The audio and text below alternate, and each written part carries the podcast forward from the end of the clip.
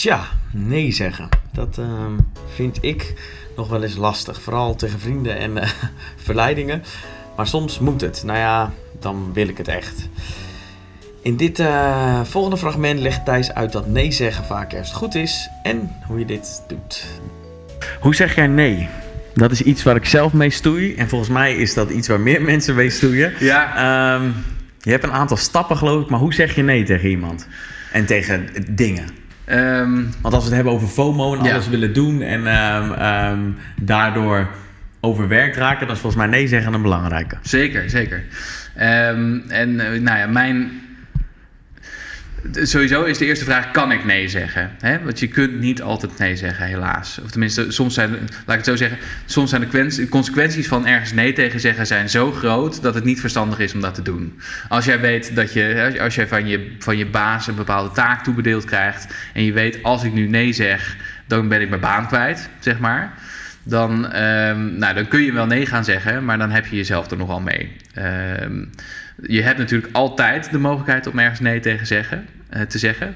Wat andere mensen ook denken en wat de consequenties ook zijn. Dus dat is, een, zou ik zeggen, een recht dat je hebt. Je mag altijd je verzetten ergens tegen of weggaan. Maar het is niet altijd de meest handige, handige eh, stap om te doen. Maar heel vaak ook wel.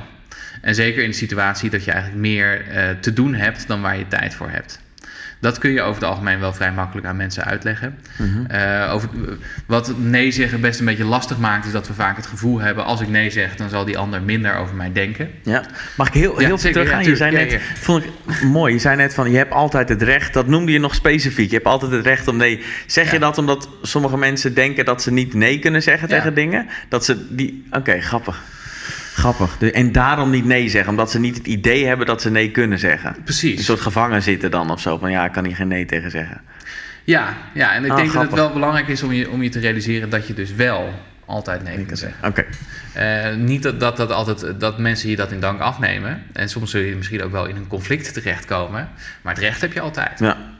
Ehm, maar eh, even kijken, waar, waar was ik nou? ja, dat je Ja. altijd, niet altijd ehm, nee, dat je altijd nee oh ja, kan zeggen. ja, ja, ja, precies. Dus hè, onze vrees is vaak dat als we nee zeggen ergens tegen, wat is nou een goed voorbeeld? Ehm, ehm, je hebt de hele week gewerkt en eh, op, op zaterdagochtend belt een vriend van je op die zegt: Ik ga vanmiddag verhuizen. Ik zou het wel heel fijn vinden als je komt helpen.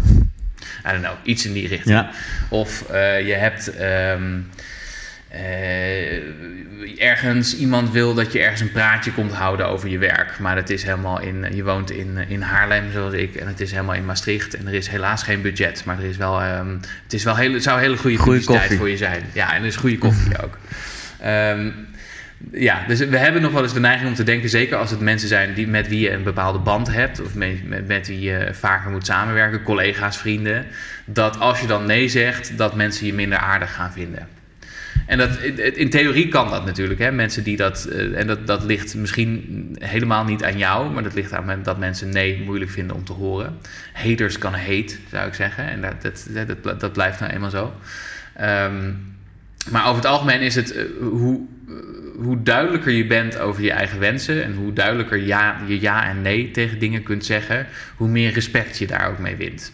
Dus misschien boet je een beetje in aan populariteit op de korte termijn, maar je wint aan respect op de lange termijn. Mm. Want je, je laat jezelf zien als iemand die duidelijke keuzes maakt over waar zijn of haar tijd naartoe gaat. Ja, oh, mooi inzicht. Ehm, dus dat, dat is denk ik een belangrijk inzicht. En ja, dan, dan gaat het nog een beetje over het, over het hoe. Hè? Ehm, en dat, daar, daarvoor geldt, je hebt altijd een verzender en een ontvanger.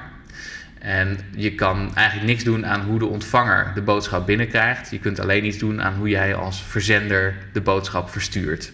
Dus ook als jij de meest perfecte manier van nee zeggen vindt, dan, ehm, dan kan het zijn dat je iemand treft die, daar, die dat gewoon heel slecht trekt. Ja. En dat is dan zijn probleem en niet jouw probleem. Ja. Maar je kunt natuurlijk wel veel doen om, om zo duidelijk mogelijk te zijn over hoe je zelf eh, daarin staat en hoe je die boodschap overbrengt. Ehm, ja, wat, zijn- wat- wat zijn goede manieren om dat te doen? Volgens mij zei je in het boek dat je beter het beste eerst met, eh het, slechte slechte nieuws, nieuws en dan de Ja, ja, argumentatie. Ja, ja dus, eh, dus wat je het beste kunt doen is niet om de hete brei heen praten. Zeggen, nou, ik heb, je, ik heb gehoord dat je graag wil dat ik kom verhuizen. Ik moet je helaas teleurstellen, dat gaat me vandaag niet lukken. Ja. Of, ehm, nou, ik, ik, ben, ik, ik ben zeer blij dat jullie me willen vragen voor die klus in Maastricht. Ehm, helaas moet ik je mededelen dat dat niet gaat lukken. Dat is in ieder geval hoe bijvoorbeeld dokters dat doen als ze een slecht nieuwsgesprek moeten voeren. Om te voorkomen dat je eerst argumenten gaat geven of onduidelijk bent over je, eh, Ja. over je boodschap. Ja, of dat mensen de ruimte voelen alsof er nog over gediscussieerd kan worden. Precies, dus over het algemeen zeg je dus eerst, geef je eerst de boodschap, dan laat je even een pauze vallen. En daarna zeg je iets als, nou, als je, als je wil, wil ik je wel uitleggen Ja, hoe, hoe mijn beslissing tot stand is gekomen. Doe je dat niet en doe je het andersom, dan hebben mensen nog wel eens het idee van, oh, er worden nu allemaal argumenten gegeven. Als ik die argumenten wegwerk, dan zegt hij alsnog ja. Ja. Dat is dan vaak de neiging. Ja. Terwijl dat, is- dat is natuurlijk niet het geval.